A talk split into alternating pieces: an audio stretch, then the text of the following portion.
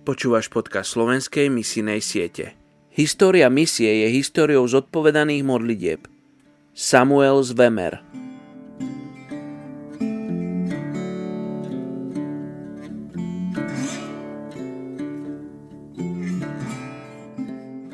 Prvá Tesalonickým 4, 13, 14.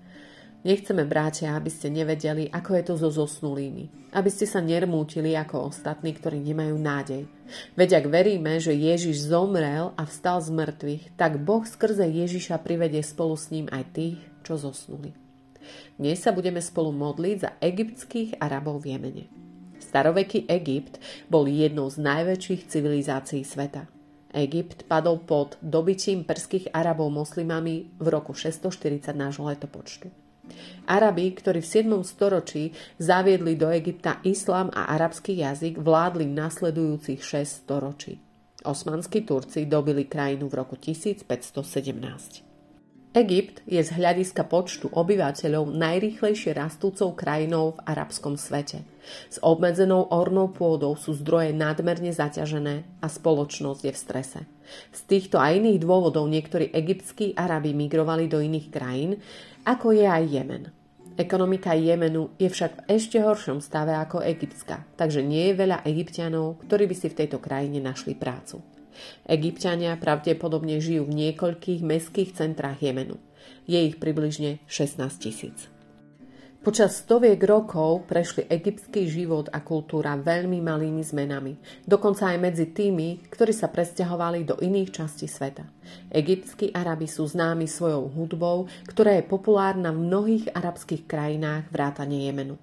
Egyptská arabština je najrozšírenejšou formou jazyka, pretože väčšina správ v arabskom svete pochádza z Egypta. Kahíra je centrom islamských publikácií a učenia. Keď v Jemene začala občianská vojna, egyptské vojenské sily vstúpili do krajiny, aby ochránili vodcov ovládaných sunnickými moslimami pred možným šítským prevzatím moci.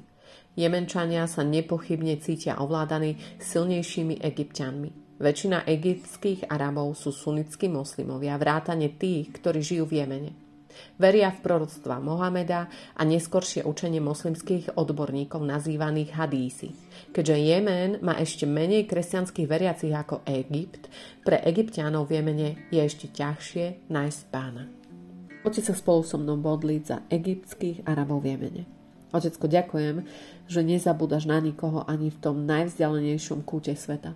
Poznáš situáciu každého človeka, vieš aj o situácii v Jemene a medzi týmto národom. Poznáš spôsob ich žitia a všetko o nich. Prosím, aby si si vzbudil ľudí, ktorým dáš na srdce lásku k tejto etnickej skupine, ktorých vyučíš a pošleš medzi nich. Ty dávaš cestu tam, kde cesty nie a vieš vytvoriť aj cestu medzi nich a do ich srdc. Prosím, aby evanelium zasiahlo aj túto etnickú skupinu. Mene Ježiš. Amen.